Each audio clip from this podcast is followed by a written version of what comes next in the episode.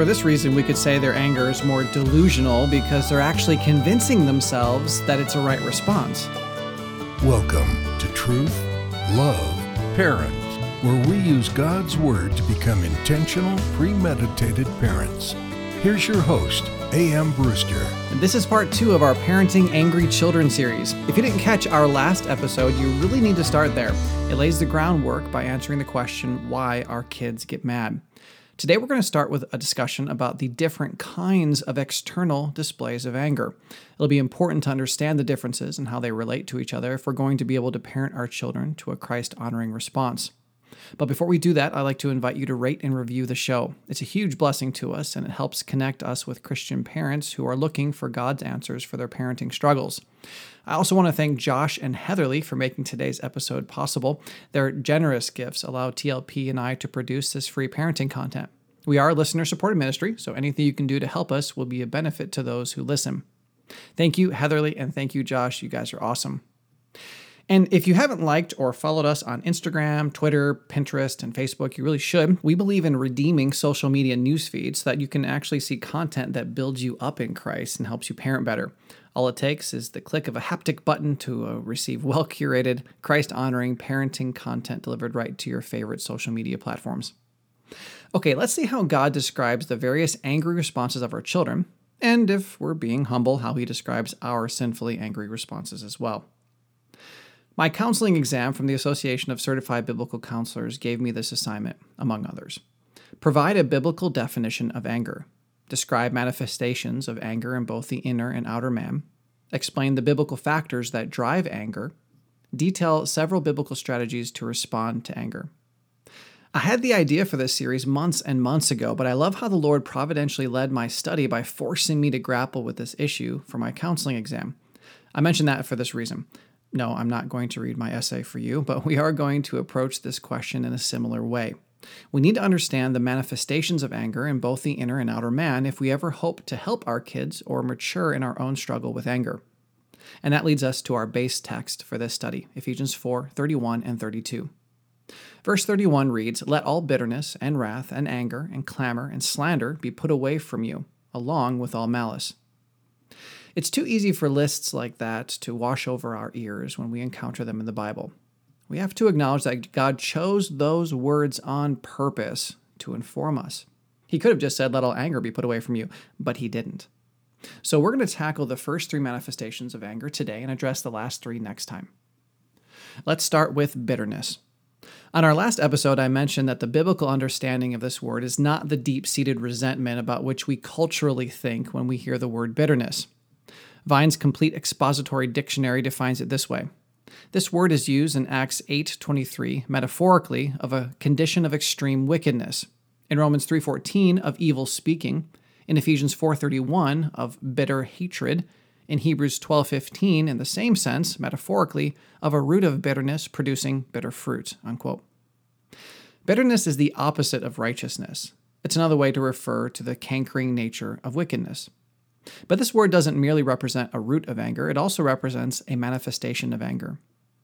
I believe the beginning of all forms of anger start with internalized bitterness, basically wicked thinking. Yes, left unchecked, this bitterness will eventually produce external bitter fruit, but it all starts with our worldview. Angry actions grow from an angry heart. Understanding the progression of anger from internal to external and seeing how it morphs from one to the other will help us reverse engineer our children's anger and better determine how to help them. Now, this episode is not so much about learning how to help our kids. That will come later. But I will make a couple observations as we go. This beginning stage of anger is often difficult to see because it's all inside. It's the way our kids think, and it rarely looks, quote-unquote, angry. In fact, it often isn't necessarily angry at all. It's just wicked, it's godless, it's sinful and dark. But we have to accept that helping our kids address their anger is always going to require that we deal with our child's worship as exhibited by their belief system. So how do we know if there's a root of bitterness springing up in our children? Well, how else would you discover what someone's thinking about life? Here are two fantastic tools for discovering your kids' minds. A. Understand that everything they say and do is a revelation of heart. It's amazing to me how often everything makes sense after the fact. It's that way because we now know the destination. We didn't have to figure anything out. It's the difference between working through a difficult connect-the-dot puzzle without knowing what the final design should be and being shown up front what the final product will be. We need to become better investigators and interpreters on the front end. This will require perception and interpretation. I know it's easier to get lost in your thoughts at the dinner table or while your kids are playing at the park, but if we really put our just some effort into trying to figure out why our kids do what they do, why they interact or don't interact with new children, why they listen to music like that, why they eat the way they do, why they handle money the way they do, you'll be surprised how much better you'll understand your kids. To this end, you should check out episode five, Four Ways to Better Understand Your Child. When it comes to knowing our kids better, A, we need to understand that everything our kids say and do is a revelation of heart, and B, we need to ask questions that elicit heart. My daughter had a cool opportunity to participate in some free ballet intensives this week. We're talking about eighteen hours over three days. She's never done ballet before, but we believe that new experiences that stretch you are valuable as long as we discover how the Lord can be glorified by them. Anyway, the dance studio is forty-five minutes away from our house. That's three days of travel, four and a half hours together in the car.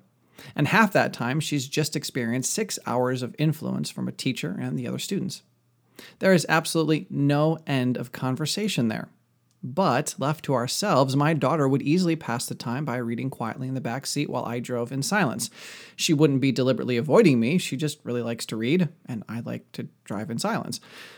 But with only a few deliberate questions, we were able to fill the time with heart-exposing conversation that revealed how she interprets life. It's so helpful for me as I parent Ivy because I understand how she thinks, and I can often parent issues before they explode because I was able to identify them when they were seed thoughts and not full-grown fruit behaviors. So bitterness is the root of all anger, and discovering and addressing the sinful thought patterns is an absolute must if we're going to help our kids. Number two, wrath. Wrath is another word that is easy to misunderstand because it's not often used by our English-speaking cultures, and when it is, it sounds archaic. While the Greek word used here refers to fierce indignation, a passionate heat that quickly boils up. Wrath describes the quick-tempered response, the explosion that seems to appear from nowhere. It refers to the child who was playing sweetly moments ago, but when her toy was taken, erupted like an ancient volcano. And often, this same passionate explosion can dissipate as quickly as it appeared. Now, whether you choose to use the word wrath or not doesn't matter. You could refer to it as a short fuse or hot temper, whatever you want. It's definitely terrorist activity for sure. It's that emotional response that punishes everyone in my vicinity for my personal discomfort. But it does appear to be the most brain dead of the anger responses. This is why it can come and go so quickly. Even though it grows from the root of sinful thinking, it's wholly an emotional, instinctual response to the present external or internal stimulus. Though it's informed by the wickedness of the heart, the connection between the generally sinful ways of living life don't appear to have anything to do with the present discomfort. This is why wrath can occur so naturally. It's why you never have to teach your toddler how to blow up when he doesn't get his way. We're all born sinners with an inherent proclivity to sinful self-worship, and wrath is one of the natural outpourings of that belief system that doesn't require any new knowledge or understanding or a well-thought-out plan of action. The important thing to keep in mind is that, generally speaking, your child's wrathful response is kind of animalistic in a way. This is extremely revealing. Sinful short tempers should never be named among Christians. It's the product of a darkened heart informed by emotional chemicals not submitted to God. If your child seems to respond to nearly every inconvenience with annoyance or aggravation or what most call anger, then there is a significant problem. Christians don't easily respond to life that way, and they definitely don't do it with never-changing consistency. Please allow me to share a focused quote from Colossians three. Quote, "If then you have been raised with Christ, seek the things that are above, where Christ is, seated at the right hand of God.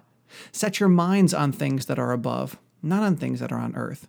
For you have died, and your life is hidden with Christ in God. When Christ, who is your life, appears, then you also will appear with him in glory. Put to death, therefore, what is earthly in you. In these you too once walked when you were living in them, but now you must put them all away. anger, wrath, malice, slander, and obscene talk from your mouth, seeing that you have put off the old self with its practices, and have put on the new self, which is being renewed in knowledge after the image of its creator." Unquote. A born-again believer who's being transformed into the image of God is going to be moving away from uncontrolled explosions. Unrepentant and consistent wrath in a person's life is a fruit of a life disconnected from Christ. So if your child responds that way, you can know right off the bat that whether they're born again or not, you're dealing with someone whose heart is dark enough that their knee-jerk first response was uncontrolled, unintelligent fury. And the only way to help our child mature out of that response over the long run will be addressing the bitterness in the heart and training them to respond differently to provocation. Okay, so the first internal manifestations of anger is bitterness, and that is the foundational root of everything that follows. The next is wrath. If bitterness is the gas, unthinking wrath is the explosion that occurs when even the tiniest flame touches it. By the way, if you'd like to have these notes filled out for you, just click on the link below to be taken to our blog for free episode notes and a transcript of the whole show. And finally, for today, we have number three, anger. Now, I know that this is the general term we're using for this series to describe all manifestations of annoyance and fury and aggravation and temper and rage, but the Greek word used here refers to a unique form of anger. This word is often used as a counter to the quick flame of wrath to describe a slow, incensed burning. It describes an agitation of the soul, and it's the word from which we get our English word, ogre. An ogre is imagined as always being ill-tempered. He doesn't just struggle with angry outbursts balanced by times of sweetness. He's always angry. Anger is the Incredible Hulk, a continual rage even when it's not smashing things. This is insightful because this manifestation can exist internally with little external indication. Have you ever been seething about something but managed to maintain what you thought was a casual exterior? For this reason, it's important to note that every form of anger later in the list almost always grows from the items earlier in the list. In fact, I'm really tempted just to say always, but I'm going to throw almost in there just to cover myself. Wrath will spring from bitterness, as will anger. And anger is usually a more quote-unquote mature form of wrath. Wrath lacks self-control. It's kind of brainless, and sometimes we view seething anger as being a more grown-up response because it appears to have a facade of self-control. But that's not more mature, that's actually just more toxic. The toddler may have screamed until he got his toy back, but at least he has no concept of holding a grudge and mulling over the former injustice and imagining how it'll probably happen next time and how he better prepare himself. So it's important to be able to tell if that explosion from our child was a quick result of mindlessness or the slow buildup of broiling anger. The slow burn version of rage is more dangerous because it engages the mind in a way that wrath doesn't. Wrath is a mindless exhibition of their futile heart, but anger dwells, it interprets, it considers, it thinks, it plans. If your child is an ogre, if they seem to always be angry, you can be sure they're not merely reacting instinctually from an immature foundation. They're actually justifying their responses. They're putting thought into it. They're legitimizing in their minds how their sinful response is good and right and acceptable. They're persuading themselves to remain and function in their bitter, darkened state. For this reason, we could say that anger is more delusional because they're actually convincing themselves that it's a right response. This is one reason Jesus compares anger to murder. Matthew five, twenty-one through twenty-two. "You have heard that it was said to those of old, 'You shall not murder, and whoever murders will be liable to judgment.' But I say to you that everyone who is angry with his brother will be liable to judgment. Whoever insults his brother will be liable to the council, and whoever says, 'You fool,' will be liable to the hell of fire." Unquote. In the same way that murder is premeditated in act or intention, anger is premeditated as well, and according to Jesus, is just as wicked. And God puts a finer point on the premeditated nature of anger in Romans twelve nineteen. "Beloved, never avenge yourselves, but leave it to the anger of God. For it is written, 'Vengeance is mine, I will repay,' says the Lord." Our intentioned anger justifies taking our anger out on the person who's brought discomfort into our lives. That's called taking God's job, and it never works. All anger is justified in the mind of your child. Their anger is a more developed version of the emotionally volatile wrath, and all wrath is a product of a sinful worldview. A sinful worldview is a result of being alienated from God. This can be the eternal disconnect of the unbeliever, but it can also refer to the momentary rebellion of a Christian who separates himself from God's truth to sacrifice to self. On our next episode, we're going to see how these three forms of anger grow into clamor, slander, and malice. And then, Lord willing, on part four, we're going to look at how to parent our kids out of anger and into love. So, to that end, I'll see you next time. Truth, Love, Parent is part of the Evermind Ministries family and is dedicated to helping you become an intentional, premeditated parent. Join us next time as we search God's Word for the truth your family needs today.